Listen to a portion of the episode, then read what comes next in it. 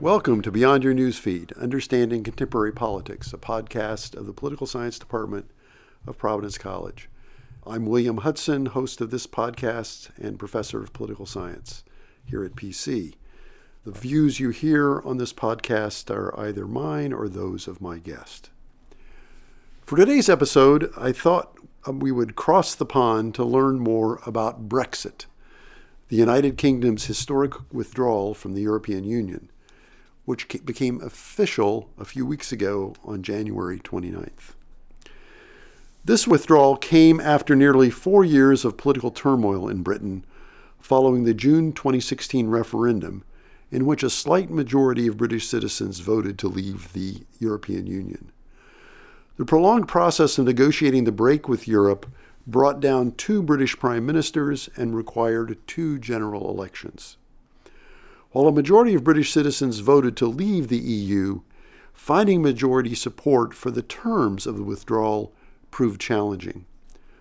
Only December's massive electoral victory of the Conservative Party, led by Prime Minister Boris Johnson, created the political conditions that allowed the British to, in the words of Johnson's campaign slogan, get Brexit done. And while the United Kingdom European Union break is now official, Brexit is still not completely done, as we're going to learn in today's podcast. It's not done because the British and Europeans still need to negotiate a trade agreement during this coming year to establish the details of their relationship. To help us understand this turning point in British history, I invited Dr. Osama Siddiqui, assistant professor in the Department of History and Classics, to tell us about what's being going on with Brexit. Professor Siddiqui joined the Providence College faculty just this year after completing his PhD at Cornell University. After earning his undergraduate degree at the University of Western Ontario in Canada, Dr. Siddiqui spent two years in Britain at the University of Cambridge on a Commonwealth Fellowship. His professional expertise in the history of the British Empire provided a fascinating perspective from which to understand Brexit. Uh, from our conversation, I thought that inviting a historian to talk about this important contemporary event was a very, very intelligent thing to do because Professor Siddiqui provides us with a profound and very insightful view of Brexit and places it in the wider context of British history. So I think our listeners are going to find this a very fascinating conversation with some great insights from a very uh, good historian who understands British politics. Professor Osama Siddiqui, welcome to Beyond Your Newsfeed. Thank you so much. Great to be here. So, we're going to delve into the details of Brexit, this complex historical moment in Britain's yeah. history. I thought to begin, maybe we should get some background about Britain's ascension into the European Union. Of course, they joined in 1973 when That's it was right. the European Economic Community. Right. So, what's been the nature of the relationship between uh, the United Kingdom and the rest of Europe over these several decades that they've right. been joined in this European project? Yeah, I think that's a really great place to to start our conversation. So, I would say, as a kind of starting comment, I would say Britain has always had a kind of contentious relationship in terms of its national identity, in terms of defining what its national identity is. So, at various points in history, uh, British people have felt or have c- considered the question of are we a European nation? Are we an Atlantic nation? Uh, are we uh, an imperial nation? And I think those things have always been um, in contention with one another. At various points, you see one of those identities becoming stronger than others. At other points, you see um, uh, maybe all of them working together. Uh, and at other points, I think um, you see kind of a lot of debate between the three of them. So, as you said, Britain joins um, the European Union in 1973, or the European Economic Community in 1973. And what's really interesting about that moment is right after there's a referendum. So they join under a conservative government, and 1974, Labour comes into power, and they offer a referendum on Europe, on that relationship. So Harold Wilson, the prime minister, offers the electorate a chance to weigh in on that joining of the European Economic Community. And that referendum is held in 75. And overwhelmingly, people vote to stay in the European Economic Community. Yeah, but prior to the referendum, Labor was not all that enthusiastic about joining. That's Europe, right. Correct. That's right. So that's a kind of that's a really interesting. It's almost a reverse parallel with the moment today, where in 1973 when they joined, um, it was Labor that had the split in the party between people who were really opposed to that and people who were really in favor of it. So more of the left um, in, was sort of opposed to joining the, the community, and people on the sort of center were were in favor of joining. And it wasn't there wasn't that sort of split um, on in the Conservative Party. And in 2016, 2015, 2016, we of course saw the opposite, where there was a split in the Conservative Party. And I think very much Harold Wilson very much saw that as a chance, a referendum as a chance to sort of resolve those tensions within his cabinet and within his party, um, and which I think in some ways um, David Cameron very much also saw that as an opportunity. So you see both the Labour and the Conservative Party sort of struggling with this question in the 70s and then today. Yeah, that's an interesting parallel with the referendum in 2016, and I want to want to get back to that. But before we do that, uh, just from this history, uh, why was the Labor left reluctant about Europe? What Yeah. were their What were their concerns way back in the early 1970s? Right. Yeah, I think that's a great question. So I think for a lot of people on the labor left, this was Europe was seen as this sort of essentially capitalist project. The idea of a common market um, was itself seen as a kind of a slur that you could have um, a situation where um, European integration would lead to sort of uh, expansion of, in a sense, uh, liberal capitalism across Britain. It would more closely bring sort of market uh, market relations into British life, um, and so they were very opposed to that for for that reason. Um, you also saw, I think, um, among the left, the sense that this would sort of drain away British sovereignty, that you would end up with a situation where more and more control over kind of democratic decisions in Britain would be would be taken away, and you would end up with greater control from this sort of undemocratic uh, supranational body. And I think that was some of the concerns that you saw on the left uh, in the 70s. So would, would they have been concerned about perhaps uh, because of the relationship with Europe, social benefits in Britain being cut back, or the ability to regulate business would be taken away from the national government? That's right. Yeah, that's exactly right. I think they were concerned that European Union would bring its in its own regulation, and that would change how Britain thought of uh, the welfare state. Uh, it would change how uh, business was regulated. Perhaps it would lead to kind of greater deregulation. And so those were certainly all concerns that um, the left had in the 70s when uh, when Britain was considering uh, joining the community. But when this referendum happened, there was strong support for joining Europe, That's and both the Conservative and Labor parties uh, were in favor of that. That's right. So it leads to this overwhelming majority in support of staying in the community. So 66, 67%, I believe, um, voted to voted to stay in the community. And really, it was, I think, a chance for um, Harold Wilson to sort of resolve these tensions within his cabinet, and for the kind of, in a sense, the center held right in in the early in when that referendum happened. Both the centrists in Labor as well as the Conservative Party, who were in favor of staying, um, that that position uh, won out. And so over the next couple of decades, Europe strengthened, went from being a European economic community to a European Union. But over that period of time, disenchantment with Europe grew in the Conservative Party. How did that happen? That's right. Yeah, that's a really interesting history. So, over the course of the 80s and then the 90s, you see kind of greater concern on the conservative side about the expansion of the EU. So, the EU sort of growing um, as in the in the 80s and the 90s. Uh, it's becoming more of the integration project is sort of becoming uh, stronger. So, um, as you said, um, European Union is formed in in the early 90s from the economic community to a political union. Um, in the late 90s, it leads to the talks of a currency, a common currency, which comes about in um, in late 90s, early 2000s. And so it's really, I think, that that sense of losing sovereignty, that we're losing political control, starts to grow among conservatives in Britain. And so the UKIP party, the UK Independence Party, is formed in 1993 with Nigel Farage, who's become a kind of leading um, anti Europe voice um, in Britain. And you see that position growing very much um, in Britain, in starting in the late 80s with Margaret Thatcher, who spoke out against kind of further European integration, even though she had been for, um, for staying into the community in the 70s.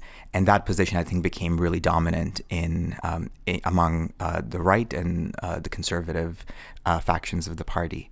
And tellingly, Britain didn't join the common currency. That's right. right. They kept the pound, That's and there was right. some nationalism behind that. Right. That's right. Yeah, that was a very contentious debate in Britain in the late '90s about whether should we join or should we not join. And I think you're right. There was absolutely a sense of um, nationalism that people didn't want to lose the pound, uh, you know, the queen uh, on all the currency. But they also felt, I think, that this would just bring us ever closer, right? That we would, um, once you join the currency, then you're sort of drawn in. Uh, further, your economies are tied um, a lot more. And what's interesting is, I think, after the 2008 crisis, the financial crisis of 2008, and the kind of Eurozone crisis uh, in the years after that, I think many people on the British right have felt uh, sort of vindicated by that decision that we chose not to join. And so um, I think that decision they, they believe was the right thing to do. Right. It was certainly very valuable in 2008 in the financial crisis for Britain to have its own currency. That's right. And they could had more control over how to respond, uh, as opposed to uh, Greece or Italy, right. Which were tied to the euro. That's right. And and they virtually were were subject to the decisions by well, largely the, the German dominated European Union, right? That, that's exactly right. You know, I was reading something by an uh, uh, an Italian politician who said something like, "Our entire politics has now come down to." The the spread between German bonds and Italian bonds, right? That Italy, in a sense, there's a kind of financialization of politics where um, Germany can sort of dictate what happens and what we do uh, because our currencies are so linked together and because there's this, in a sense, there's been this kind of financial union. I think for for people in Britain. Um, not having adopted the euro, there's been that sense that we've sort of escaped um, uh, escaped that. Well, I think you know this this historical background is is important for understanding Brexit because from the perspective of the United States, where we read about what's going on in other countries and perhaps are not too knowledgeable about the context, you th- you wonder why did this thing suddenly happen? But it, from what you've just said, it sounds to me like uh, the relationship between uh, the British and the rest of Europe has been fraught all along. Though they belonged to the community, they there was some nervousness there, uh, and some uh, significant segments of the, at least the political class who were always uh, a little bit hesitant about how close they wanted to get to be. That's right. Yeah, I think there's a I think there's sort of two ways to read this history, right? Like you can think of this as a kind of short-term um, crisis that came out after 2008, 2009, the kind of rise of UKIP, um, and the kind of political crisis after um, after that, and sort of conservative parties' attempt to offer this referendum as a way to uh, hold on to the uh, hold on to their kind of Eurosceptic base. But I think, as you suggested, there's this longer history as well that I think um, for a long time the question of how European are we, right? Are we a European nation? How European are we? Um, has long been part of British politics, and you see that sort of ebb and flow um, throughout um, the late 20th century. And I think it sort of coalesced, um, all of those kind of various strands coalesced um, in in the years after kind of 2009 and 10. Well, let's focus in on those years now. Uh, we've got the broad view. Let's start focusing in on the events that led eventually to the 2016 referendum. What actually were the, some of the details about how that came about? Right. So basically, the conservatives come into power in, in 2010 in this kind of uh, coalition government with the Liberal Democrats. And from that time on, they feel as if they're starting to lose some of their base to the UKIP, to the UK Independence Party. And this is the party formed in 1993.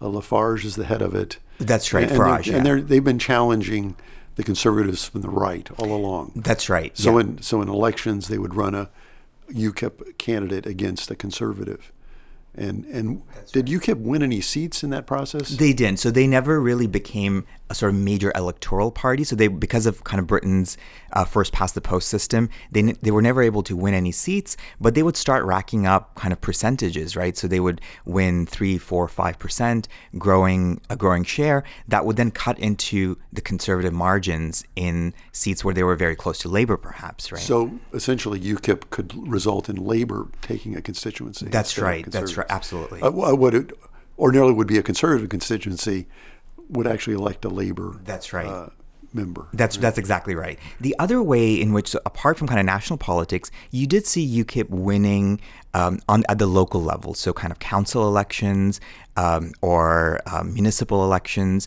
You saw them kind of gain a small number of seats, nothing sort of major, but you did see them winning um, at that local level again from conservatives. And so um, I think there was this deep sense on the conservative side that uh, if we don't um, if we don't handle this the European problem in a sense, we're eventually going to um, we're going to lose a substantial portion of our base.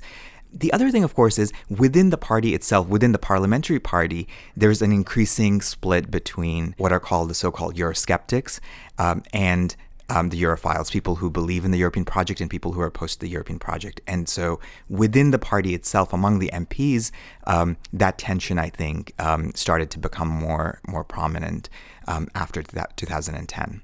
And so uh, that, that, that's the situation. Now, how, how did that result in this referendum? Yes. What were the steps there? That's right. So 2015, the 2015 election, David Cameron, who's running for re-election, um, offers as part of his platform, as, his campaign manifesto, he says, "We're going to offer a referendum on um, on staying in Europe, um, and we're going to renegotiate our relationship, and we're going we're going to then offer this referendum." So that that looks sounds to me like a blatant attempt to win those UK, UKIP voters back to the Conservatives. That's right. Absolutely. By making this promise and saying, That's "Look, right. look, you elect us, and I hear what you say." We'll have a referendum. We'll settle it that way. That's right. I think that was absolutely what his play was. In fact, you know, I think commentators have argued that it really was an attempt to resolve a debate internal to the party through a national referendum, in a sense. Um, and so um, he offers this referendum. Um, and I think Cameron himself was very much um, somebody who favored staying in Europe. He was a he was a Europhile, and he saw this as an opportunity to uh, much like Wilson in in '74, that he, this would be an opportunity for us to resolve. Uh, this debate once and for all. And then he could say, well, look, I've offered this referendum. These are the results. And I don't think he, he anticipated that uh, it would actually that they would vote to leave. After all, it turned out well for Wilson. That's right. right that's so right. So Wilson, in fact, silenced his dissident, dissident leftists on Europe for a while. That's exactly and right. And he was hoping to do the same with the Eurosceptics in that's the Conservative right. Party. Yeah, that's okay. right. And so I don't think he planned for it. He didn't. He didn't certainly didn't anticipate that it would be the case. And of course, so the referendum happens in 2016, and the results were sort of mm, kind of shocking to everybody, including Cameron, who then resigned. Right, and, and Cameron wasn't the only one who thought that, in fact, the British public would vote to remain in Europe. In fact, weren't polls showing that, by and large, before the referendum, that it looked like there was a solid majority in favor of staying. That's right. That's exactly right. Polls were kind of in favor of the Remain side um, th- because there were so many kind of senior figures on the Remain side, both. Uh, from the Conservative Party, but also the Labour Party, um, you know, celebrities. Um, it really was seen as a kind of yeah, it'll it'll be totally fine. We'll we'll just um, this. There's no way that people will vote to leave. Um, and so the moment that happens, I, I, still remember that sort of watching those results and that sort of sense of shock and the markets crashing, and really was a kind of really remarkable, uh, remarkable evening. I think. Why did it turn out the way it did? How can we explain right this yeah. Surprising yeah. outcome when all evidence suggested that the British people would want to stay in Europe? Yeah, I think you know, I think that's a question that historians will be debating for for years and years, and I don't know if we have a totally uh, a great explanation just yet for for what happened. I think there's probably a few factors. So one was I think there was perhaps complacency on the Remain side um, about, um, well, we know this is going to happen, so we know this will be it will not be a problem. We'll we'll vote to stay in, and so perhaps the Remain side got a little too complacent and didn't really think about um, the fact that this was really a kind of passionate issue on the right, and for a lot of people, um, not even just the right. In fact, there were people um, on the left. There was kind of left levers um, who were in favor of it as well, and I think so that sense of not really kind of preparing uh, for it or making a really passionate case for staying in, um, I think that may have been part of it. Um, I think there's also the kind of longer term history of the sort of economic dispossession and economic dislocation of areas, particularly in the north, um, areas that used to be kind of industrial towns, um, booming industrial economies that started to kind of deindustrialize and people lost their jobs, um, and kind of entire communities really sort of decimated by um, economic transformations in the 70s, 80s, 90s, and in some ways those changes have sort of continued. Yeah, that's very similar to what happened in the American Midwest. Right. Again, with the deindustrialization in places like uh, uh Western Pennsylvania, Ohio. Right. And across the whole Midwest. Right? Yeah, I think that's a really interesting parallel. And I think for many people trying to explain those results, I think the American case, in, in some ways, I think um, there are there are many parallels between those two situations, and so um, I think for people voting in in the referendum, there was a sense of this is a kind of uh, revenge against the elites, right? That this is the kind of lo- the London establishment, the, the mm-hmm. uh, and I think the EU in some ways became a stand-in for all sorts of grievances that people had against the political establishment, against the economic system, um, against um, a sort of um, uh, you know, people, if you look at interviews from folks who voted um, to leave, they would often say, you know, people look down upon me, people, this kind of elites in London um, look down upon my way of life or something. And so it really became a kind of referendum on a certain kind of a perceived elite in some ways. S- similar to, to, to some Trump voters in the United States, right? That often articulate a resentment about the, the elites who look down upon them. Right. And of course, President Trump plays on that. He, he knows right. that those are those are ways to appeal to his supporters. That's right, and I think you saw that within. I think that's a great parallel. You saw that within Leave voters as well. So Nigel Farage um, has been very successful at sort of playing to that sort sort of um, resentment and sort of playing up ideas of British identity, um, that we are this sort of um, you know, intrepid nation. Uh, we have a kind of certain way of life, and these elites are kind of looking down on us. They don't take us seriously, uh, and that really, I think, played into um, into some of the grievances that the Leave voters had. So make Britain great again by That's leaving right. the European Union. That's right. Yes. Right. Yeah. So. Putting, you know, I remember seeing a poster that was something like putting the grade back in Great Britain. Um, and really? yeah, that's right. Yeah. And then the day after the campaign, you know, I remember some of the um, some of the newspaper headlines. So I think one of the papers said something like "The Empire Strikes Back," and so the sort of sense of imperial nostalgia, but the sense of we were once a great nation, and we're going to make ourselves great again by going it alone, and the fact that we can do it alone. Well, that's that's very interesting because that ties into your what you said at the beginning. This sort of British identity that right. these multiple identities that right. that that that came into play. Okay, so the, the referendum happens. Uh, it's a slim majority, what, 52% to 48% right, yeah. a vote to leave, but now that is on the table.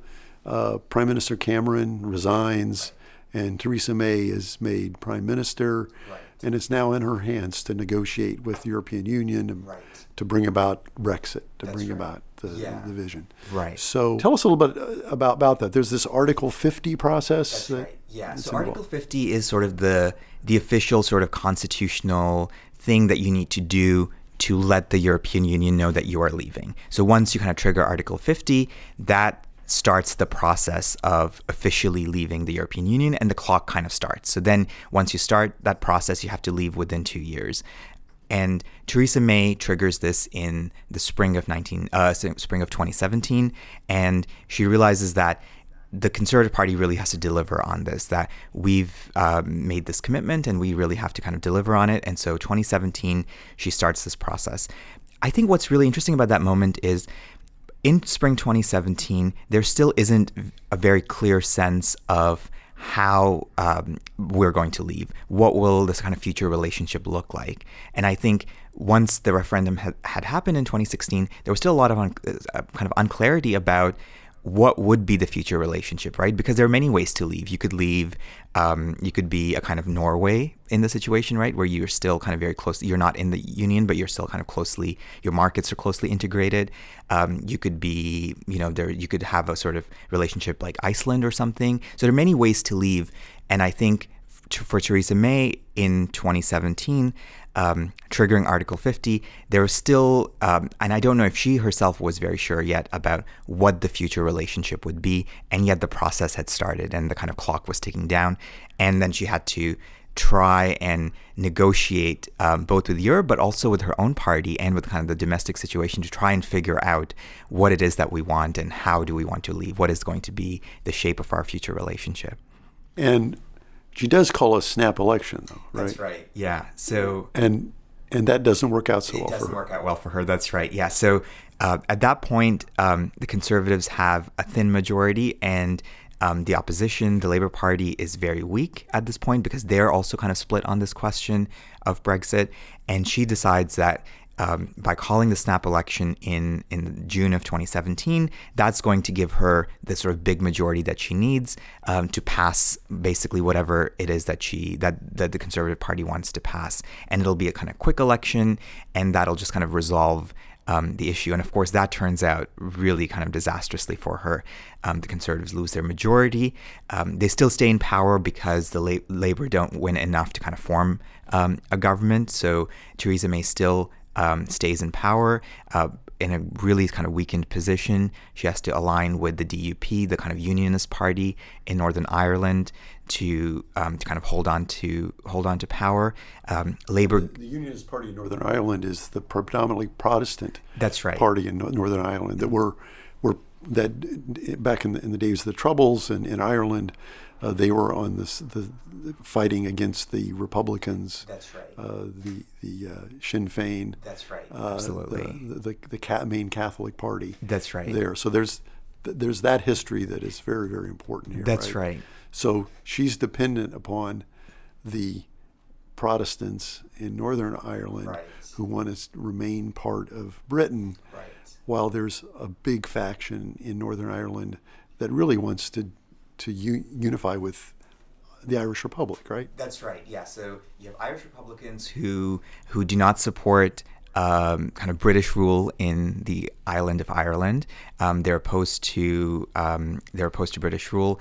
Um, they it has this long history of kind of conflict with the British state, um, and um, and they sort of want to take any opportunity they have to um, to to unify with the Republic. Right. And and those people had also voted to remain in the European Union. That's right. Yeah, that's right. And I think that's a really kind of interesting question in terms of how the various parts of the UK voted, right? So you saw big majority, not a big majority, but a kind of uh, a majority for um, leaving the EU in uh, in England and in Wales, but in Scotland and Northern Ireland, that was not the case. So in Northern Ireland, people voted in a majority to to stay.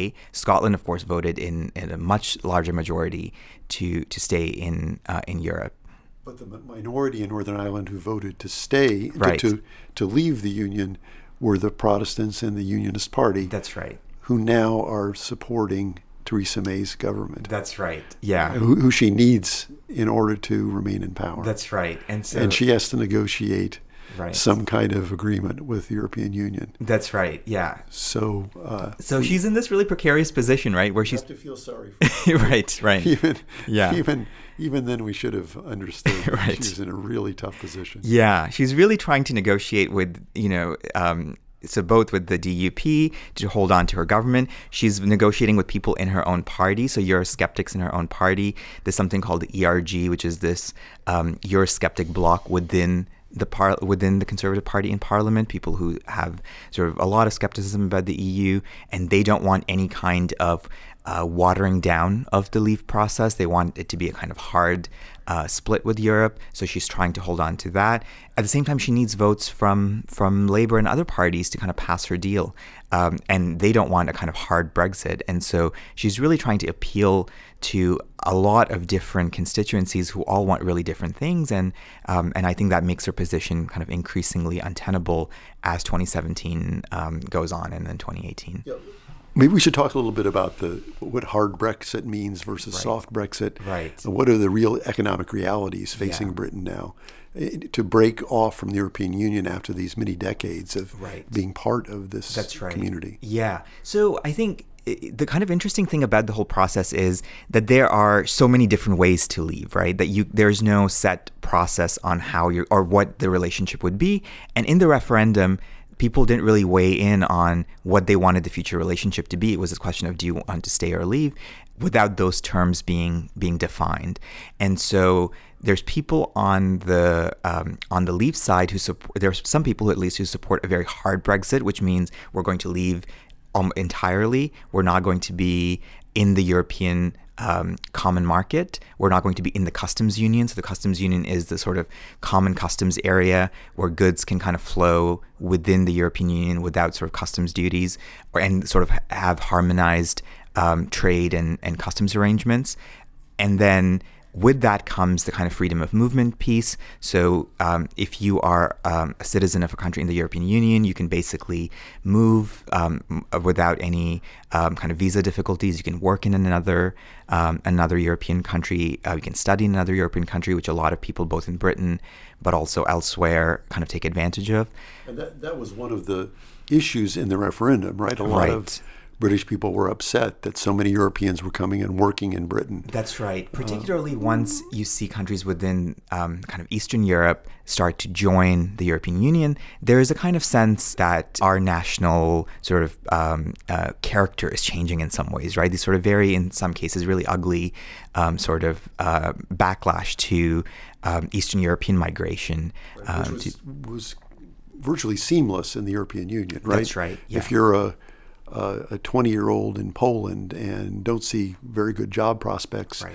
uh, they could just uh, take a train and go to London and That's get right. a job, uh, maybe working in a restaurant or something. That's right. right. Yeah, absolutely. And you see, I, I mean, I think the economy in some places, the London economy in, in, particular, I think is really kind of dependent on um, European uh, European immigrants, and I think uh, increasingly, as you saw, people in other parts of Britain sort of um, say, well, you know, maybe we don't want that, and maybe we don't um, we don't want to sort of um, have a situation where we can control um, our own immigration laws. And so, so there were those folks who said, well, we want this hard Brexit where we don't want freedom of movement, we don't want to stay in the single market, we don't want to stay in the customs union. And there were other folks who said, who were still supported leave, but said perhaps it needs to be a kind of softer Brexit where we stay perhaps in the single market, we stay in the customs union, but we sort of um, disentangle ourselves politically, um, in a sense, a kind of the Norway model, right, where Norway's still within um, um, the,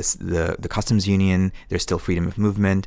Um, but Norway still has its own foreign policy. That's right. its own and its own monetary policy. That's right, and absolutely. Its own, yeah, yeah, and they can they have the power to. So if there are new European laws or um, regulations, their parliament can sort of vote on them and kind of you know agree to accept them or not accept them.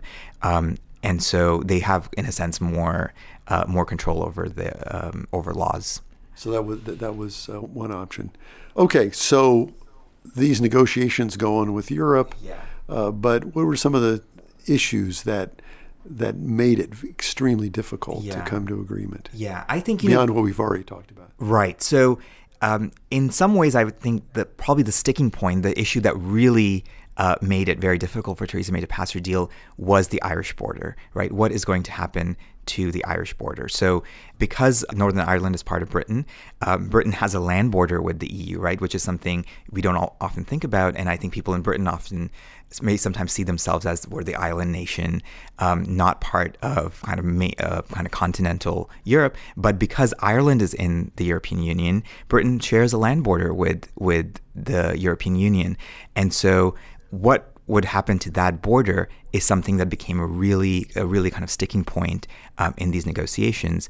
So uh, Theresa May's deal came up with something that was called the backstop, and the backstop really was a way for um, for Theresa May to avoid uh, putting up a hard border between Northern Ireland and the Republic of Ireland to sort of avoid going back to the kind of conflict of the 20th century in terms of um, the the Irish conflict.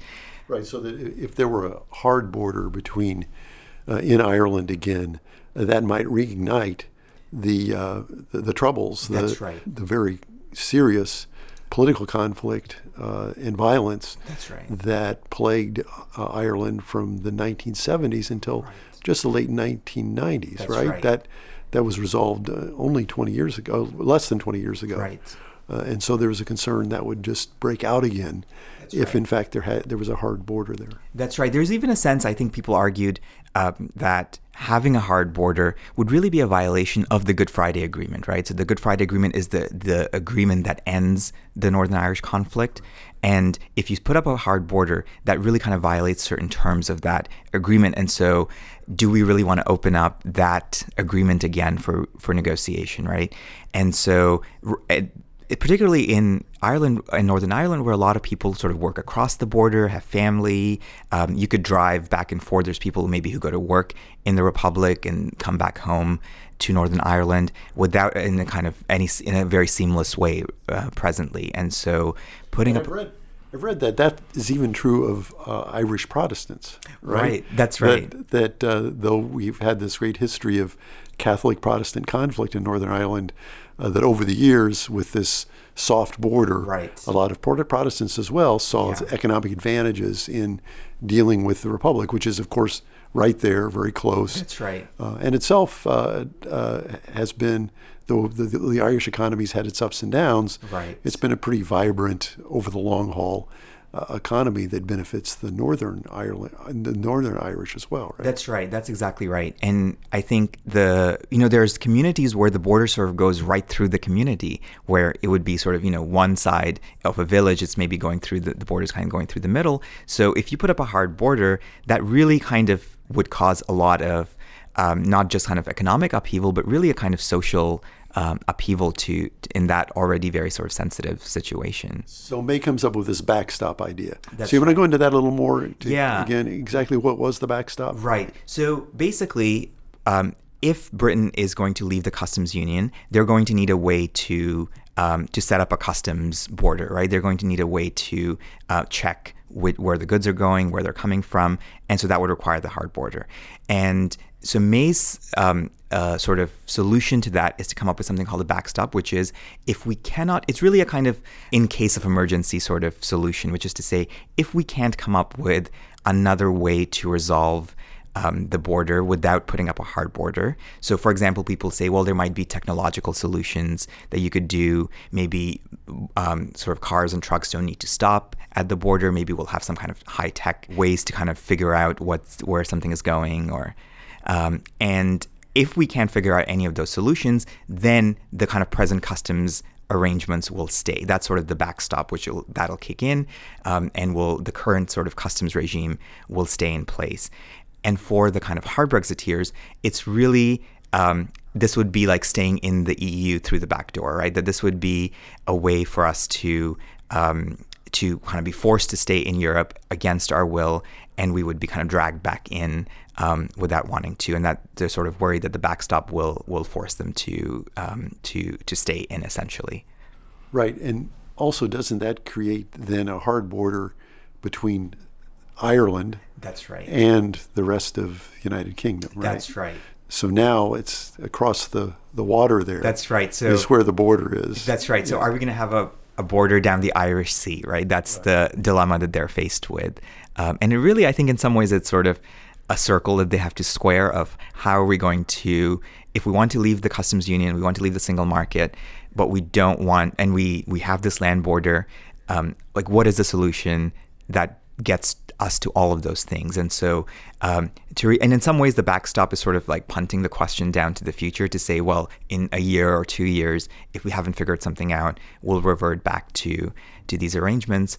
Um, but that that solution isn't acceptable to people in Theresa May's party um, who sort of vote against her deal uh, multiple times for that reason. And at the same time, there are still Remainers, right? Yes, In Britain, right. the, the, That's right. the referendum has Yeah. happened, but Right. but almost half of the British public voted to remain in the European Union, Yeah. and particularly younger people Right. and people in areas like London, which you said is so cosmopolitan Yeah. and, and has people from all over. And for so many years, uh, British people had been used to traveling easily into Europe, Right, right, uh, right. buying property. That's right. I know uh, when I've traveled in Spain, Hmm. you always you always encounter British retirees in the south right. of Spain Right, right. who've bought a house, and That's right. it's like moving to Florida in the United Right. States. That's right. Uh, and Yeah. all that is sort of blown up by this. Uh, That's right, yeah. So, so that in itself is creating problems, right? How do you negotiate a deal to accommodate? And as you say, Britain is now sort of dependent upon Right. the labor that comes Right. from other parts of Europe. That's right. So, how do you negotiate a deal yeah. to placate the Remainers or Right. deal with those kinds of ties? That's right. You know, I think that's such a good point. Um, I think we tend to forget how close, um, because of, technology, because of um, you know improvements in transportation technology, how closely aligned. Um, Britain has become to Europe. If you think of something like the Eurostar, for example, right? You can take a train in London and you can be in Paris in like three hours, right? You can take a train. I think now they're starting that the Eurostar service to Amsterdam. Like that sort of thing is like unheard of, right? The fact that you can get on a train in London and go to Europe, um, and many people do that, right? It's like let's go to uh, if you know let's go to Paris for for the weekend, Yeah, or I've taken that train. Have you? It's Yeah. Pretty, pretty amazing. right? It's an yeah, it's a You're- great experience. You're suddenly in Britain, and then you look out the window, and oh, those are French cows. That's right. That's right. Yeah. Right. And so how do you kind of disentangle this like 30, 40 year uh, year history of integration, right? You really need to kind of there are laws that have to be rewritten. There you know, you really need to even things like um, laws on uh, regulation on food or um, air transportation, right? Like um, Interpol, the kind of inter, uh, international police uh, cooperation between Britain and Europe, security arrangements, uh, biotech, right? All sorts of areas of British life and economy have become so um, closely integrated with Europe, and you really need to kind of disentangle um, all of those things while um, kind of uh, placating Remainers who who want who still want um, closer ties and and Brexiteers who sort of want to cut these ties. It really is a kind of difficult um, situation. Uh, and supply chains, and Right. for businesses like there are factories Right. in, in England That's that right. depend upon parts coming from Europe, or right. they make parts in Britain that Right. Are used in manufacturing things in Europe. Absolutely. And it- medicine, right? Like there's just all these areas of British life and economy that Right. are so closely tied. and finance is a big problem, right? Right. Because That's London right. is the big European financial center, but some people say with Brexit, it's not going to be anymore. That's right. So if you're, you know, let's say you're an American company, or you're an Asian company, um, you want access to the European market. Uh, maybe you want to be based in London because it's still familiar, the language is familiar, um, and you still get access to the European market.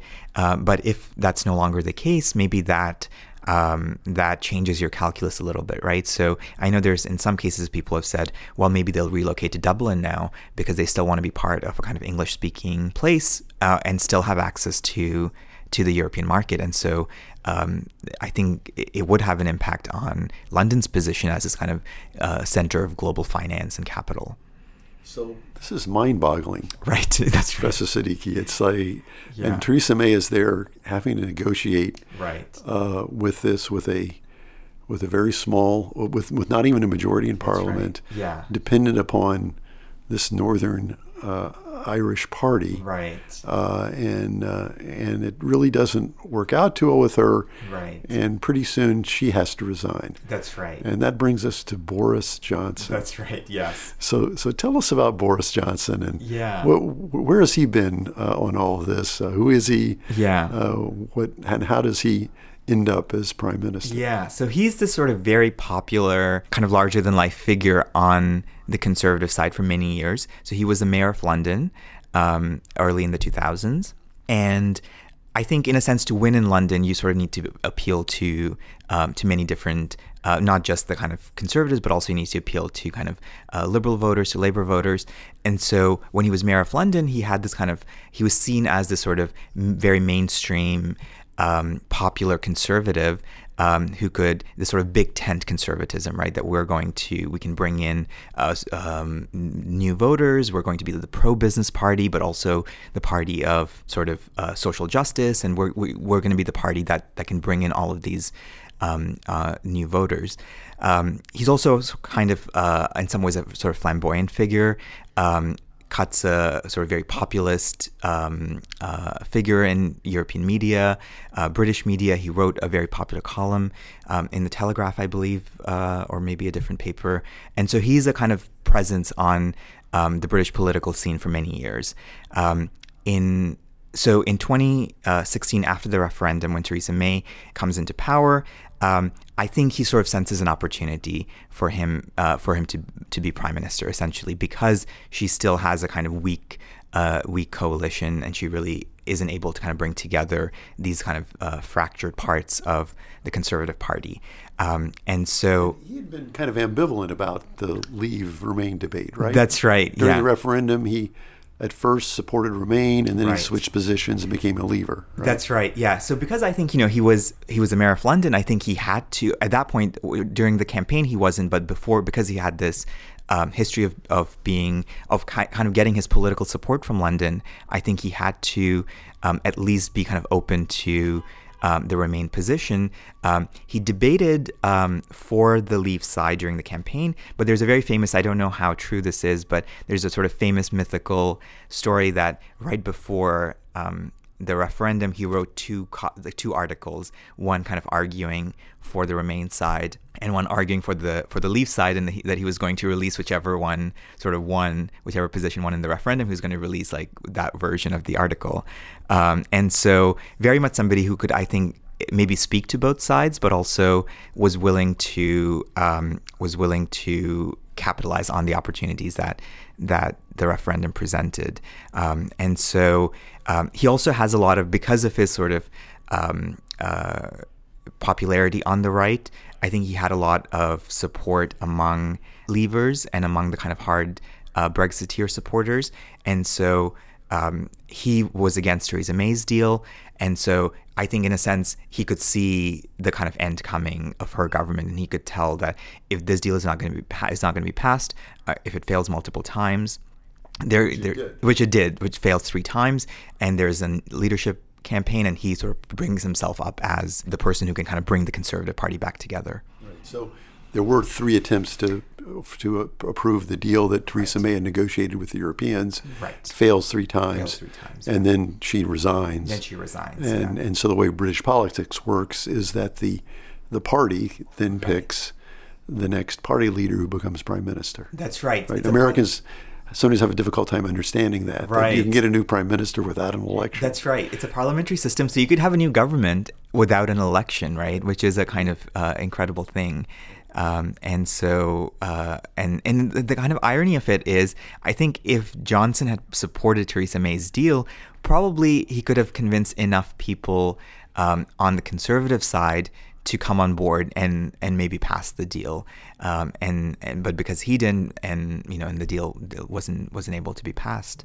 Okay. So, but now he's prime minister. Now he's prime minister. But now he has this problem, right? Right. How to deal with again the unionists in his party on whom he is dependent. Right. Just like May was for right. his government. Right. Uh, to negotiate all these tangled things. Right. So, how does he deal with this yeah. situation? So, he basically comes into office on the promise that we're going to get the Europeans back to the table and they're going to renegotiate the agreement that they've made with Theresa May. And Europe has been sort of very adamant all along that this is the final version, like there's not going to be any changes. Um, but Johnson sort of manages to make sort of some changes to that deal. And crucially, I think he manages to take the backstop out of it essentially. And I think because that had been the kind of main sticking point for a lot of um, uh, sort of hard Brexit supporters, he manages to to to get that taken out of the deal. And he brings his deal back to Parliament. Um, it still isn't enough to um, to to pass because um, the DUP is not totally uh, in favor of the new agreement. Labor is certainly not going to support the new agreement, and conservatives don't have enough, even if everybody votes for Johnson's deal, which is not the case because there are conservative MPs who who are in London or more leave supporting areas, uh, remain supporting areas, and so he still doesn't have enough support um, to get his kind of new the sort of uh, changes to the deal that he's made passed. And so he says we're gonna we're gonna need to call an election to sort this out. Parliament has sort of failed. We failed to resolve this politically, and so we're throwing this back to the people. Give me a majority, and I will get Brexit done. Right? That's his sort of uh, slogan: is we're gonna get Brexit done if you give me a majority. Um, Labor sort of resists the election for, for a while because they. let's, let's talk a little bit about Labor's position uh, headed yeah. the Labor Party headed now by Jeremy Corbyn, right.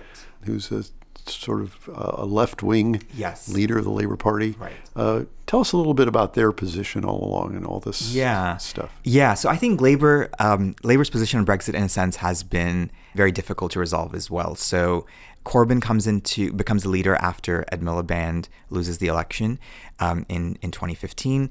Um, Corbyn, as you said, is very much on the on the left.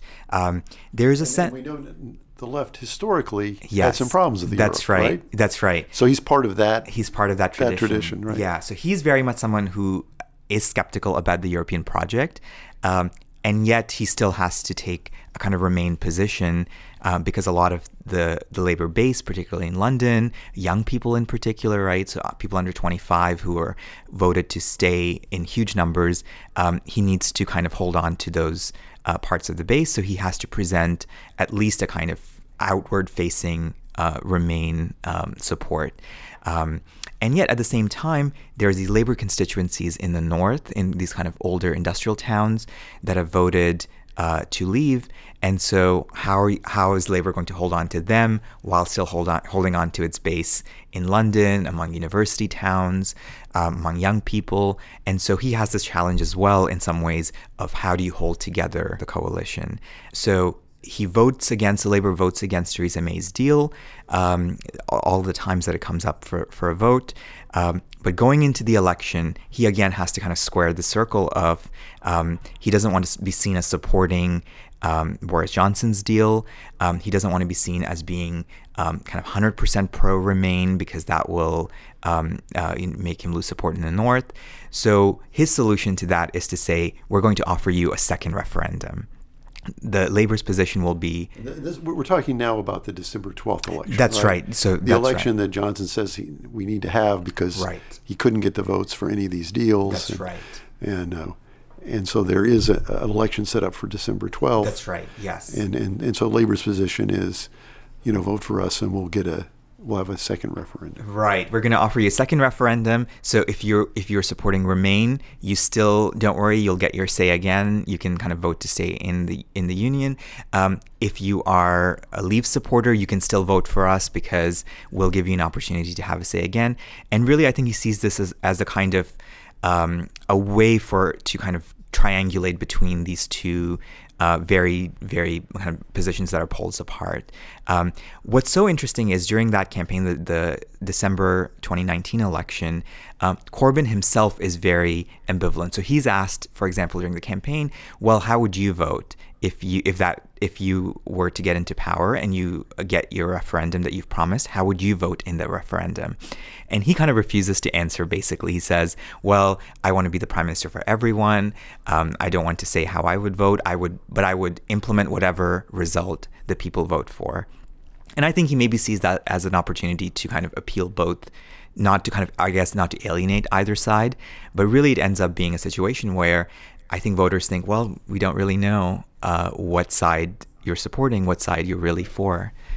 Of course, one thing we haven't talked about up to now, and maybe we should have brought this up earlier, was austerity. Yes. Uh, that after the 2008 financial crisis, right. the conservative government right. had adopted this policy of pretty severe yeah. cutbacks in social services. right. Uh, as a way of supposedly uh, reviving the economy. Some sort of uh, opposite from Keynesian Keynesianism. That's right. Anti-Keynesianism is what they pursued, right? Right. right. And labor had very much opposed all yeah. of that, and all along, Corbyn's uh, main concern was reversing that austerity, right? That's right. And that plays into this campaign even in December 12th of of 2019. That's right? right. Yeah, I think that's a really good good observation. I think um, for Corbyn, it's very much, in a sense, he's sort of less interested in the Brexit issue. He really just wants to move past that and make the election about economic issues, right? That this is our chance to reverse 10 years of austerity. This is our chance to kind of rebuild um, the working class. Um, the, the manifesto is sort of um, uh, the big items in his campaign are um, kind of nationalizing the railways, sort of getting rid of university tuition, um, putting more money into the National Health Service. So he really wants to run as um, in a kind of on an economic um, message. Familiar. It sounds like a British version of Medicare for all. That's right. Free yeah. tuition for college. Right. Okay. Right. I, I, That's right. Resonating here. Yeah, I, I think there are even in terms of personnel. I think there are connections. Right. There's people who kind of work um, who worked on the Corbyn campaign who are volunteers. Um, in in you know for the Sanders campaign in the primary, so really there is a kind of shared um, uh, transatlantic uh, uh, coalition. I think on on. The I know there are pro Sanders podcasts who. Right. Who spend a lot of time also praising Jeremy Corbyn. Right. Uh, and right. we're very hopeful before December 12th that maybe Labor would That's pull right. off a victory there. Right. And I think because, you know, we were, as we were talking about with the 2017 election, even though Labor did not win, they managed to increase their seats. They managed to take away the conservative majority. It really is seen as like one more push, and then we will be um, we will be um, in, in in office. And that was the first election with Jeremy Corbyn as leader, right? right. So a lot of people said Jeremy Corbyn's too far to the left. Right. He's going to be a disaster for Labor. And in 2017, Right. it was the opposite. That's right. And so usually if you lose an election, you kind of basically the convention is that you step down from the party and you let somebody else um, uh, have a kind of leadership campaign. But because that election was a weird result where they lost, but they didn't quite. Um, they they didn't really kind of get decimated as people were expecting. They still gained seats. Um, there was the sense that he can still, you know, there was a kind of renewed. I think among the, the, the left, there was a kind of renewed confidence in his uh, in his ability to to win. So December 12th election comes. Yes. So tell us about that. Yeah, that you know, it's so. Um, it was a kind of really interesting election. The December elections in general are sort of rare, I think, because um, parties are reluctant to hold them. They think you know people are kind of maybe preoccupied with Christmas, uh, school holidays. It's going to depress turnout, and for for Johnson, this is an opportunity to get the majority that he wants to get his deal passed. For Corbyn, he thinks this is an opportunity for us to really, um, you know, build on the victories that we had in in the gains that we had in 2017. And of course, it turns out that the Conservatives end up with a massive majority. Right, Labour loses a bunch of seats. Boris Johnson gets the the results that he wants. Um, what's interesting about the campaign is the poll results right before the election were sort of putting Labor more or less in the same place that they were right before the 2017 um, election. And so I think people, there were people on the Labor side um, who really thought this is going to be a kind of repeat of um, 2017, where we were down like five, six points, but we still managed to make gains um, in the election. And and yet, when the election comes, uh, the results come about, uh, Labor sort of um, loses in a really big way. And they lost a lot of those seats in the north That's of right. traditional labor voters Right. who now are voting conservative because they're in favor of, of Brexit. That's right. What was sort of called Labor's Red Wall, right? Ra- Labor's Red Wall in the North, the seats that um, have never voted conservative for 80 years, for 100 years, have voted for the Labor Party. Um, that that is what's going to protect. Um, that's what's going to protect Labor. Um, ended up not being the case, and uh, they lost these very crucial seats uh, in in the North. So, so Johnson wins a big victory. Yes. He now has a solid conservative majority, and in a parliamentary system, that means his policy is in fact going to uh, going to be enacted. Right. And he said he's going to get Brexit done, and he's done it. Right. He's done it, that's Britain, Brexit occurred officially uh, at the end of January, January right. thirty first. That's right. 11 p.m. British time, January 31st, Britain, 2020. Britain officially So left it's the all European done. Union. Everything's settled. That's right. well, yeah, yeah, right. You know, I think But in a, not, but right? not. That's right. In in a way, I think the real hard questions are now sort of starting. So they've left the European Union, but they're in this transitional phase now, at least for a year, where they're no longer part of the European Union, but nothing will change in terms of um, the kind of laws and regulations and participation in the market, uh, at least for for the year, so they can sort of figure out um, what it is that they want. So now they're back to where they were when Theresa May first became prime minister, untangling right. this mess, That's this relationship. Right. Uh, even though Brexit is done, they're officially out. Right. All those issues are still there, right? That's right. The real, yeah, absolutely. The real hard questions, in a, in a way, are still there. Um, now they have to kind of come up with a, a, a trade deal, what the the future relationship will be, and those are going to be the real, I think, in some ways, um, difficult issues to work out. In a, in a way, leaving was the was the easy part. I think figuring out what the future will be, what our future relationship will be, is going to be the hard part. Yeah, and what about that Irish border? What's the situation there? Is that that's going to have to be negotiated now. Yeah, so it's going. So Johnson's deal, in a sense, basically sort of um, uh, took the backstop out and said we're going to do, we're going to kind of keep a customs.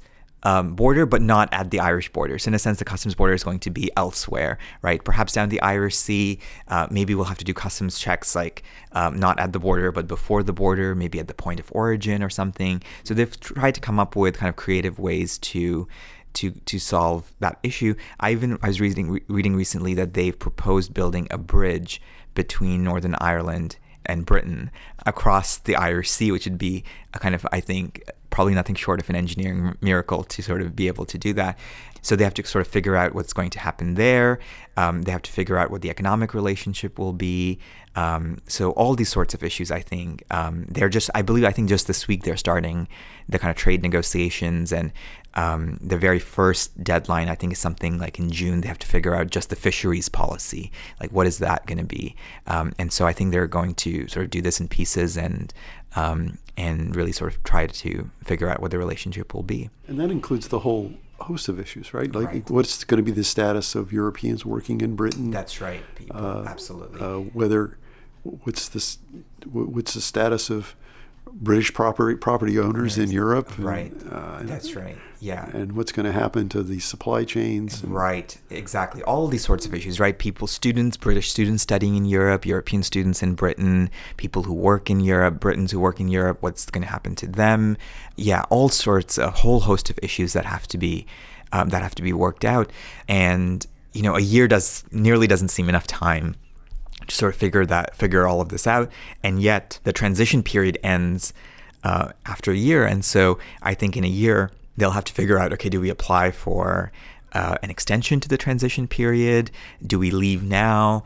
Um, so I think in a sense the kind of debate about staying or leaving, in a sense, will I think will probably be revived again by the end of the year when they are faced with um, the transition period ending. And, and, the issue of whether it's going to be a hard, hard Brexit or right. a softer one is still there. That's right. It's still there to be figured out. Right. None of those issues have been have been resolved, and so in a, in a way, I think the the Brexit question has not yet been uh, been resolved in British politics, right? I think after the Johnson um, election, there was a sense of like finally we can kind of put this to rest. There's a there's a majority for a deal, and we can kind of pass this and and, and move forward. But as you said, I think those issues um, are still very much there and and have to be resolved.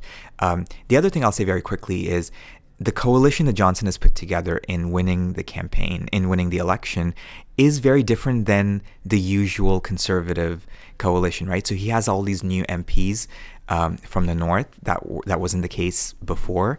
Um, he has MPs who won on very thin margins uh, in seats that used to be Labour seats, and so those MPs are not going to want to go along with everything that Johnson wants to do or everything perhaps a hard Brexit agenda wants to do.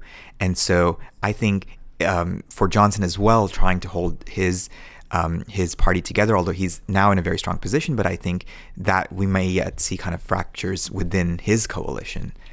And he already has modified the Tory, austerity agenda, right? That's He's right. already said we're going to start spending again. Absolutely, yeah. He, you know, he now has all of these new seats in the north. People who are expecting public investment, people who expect, um, who were labor voters, who who expected the government to sort of invest more in their communities, um, and and I think and Johnson kind of realizes that he can't just run on a kind of austerity agenda anymore. I think he really will have to run um, uh, a, a more a less traditional uh, conservative uh, conservative government. And, and there's irony there because it was the Eurosceptics in the Conservative Party Right. who were the most strongly in favor of austerity. also, right? That's right. Yeah. they're kind of they.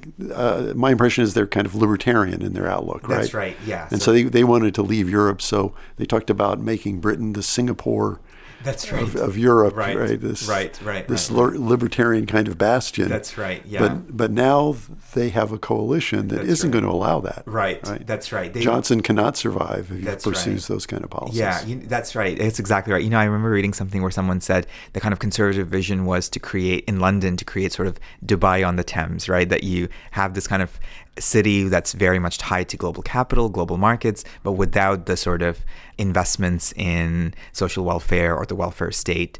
Um, and I think Johnson really has to kind of rethink that now, right? He has he needs the support in the north. Um, in some ways, the support from the north is is still very soft for him. They're not people who traditionally vote conservative, and so they're not going to uh, continue to vote conservative um, if they if they're not happy with what what the government has done. They're not traditional voters, conservative voters. And, and it strikes me, you know, from our conversation, I hadn't thought of this before, but just this this idea just came into my mind that if Johnson succeeds in negotiating uh, some arrangement to truly get Brexit done, uh, he's really maybe offered a gift to the Labour Party. Right, That is, uh, Jeremy Corbyn wanted to move past Brexit, right, Yeah, so that right. politics could focus on domestic economic issues. Right.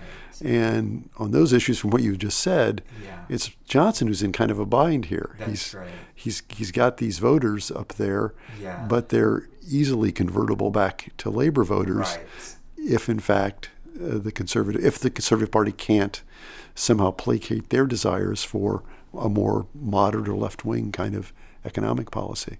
That's right. Yeah, I think that's a really good observation. In many ways, if Johnson succeeds with getting Brexit done and getting that sort of resolved, maybe it'll become less of a less of an issue for future um, future campaigns, and Labour can sort of go back to um, the kind of economic message that they want to run on, uh, and really kind of run on the on the message that they want.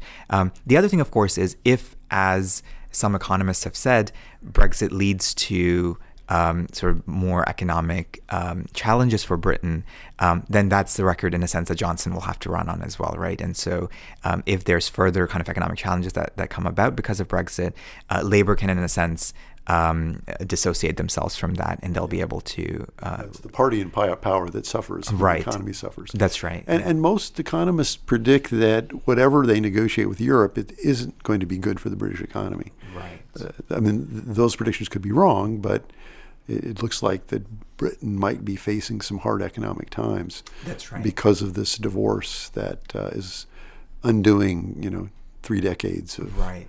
Of a relationship. Yeah, yeah, absolutely. I think Europe is big, Britain's biggest market, um, and to kind of disentangle that, to leave that, um, British businesses, I think, will be will be hurt by it. Uh, investment in Britain may be uh, decreasing, and so I think there'll be there'll be huge challenges for for British uh, businesses and the British economy once Brexit uh, kind of fully goes through.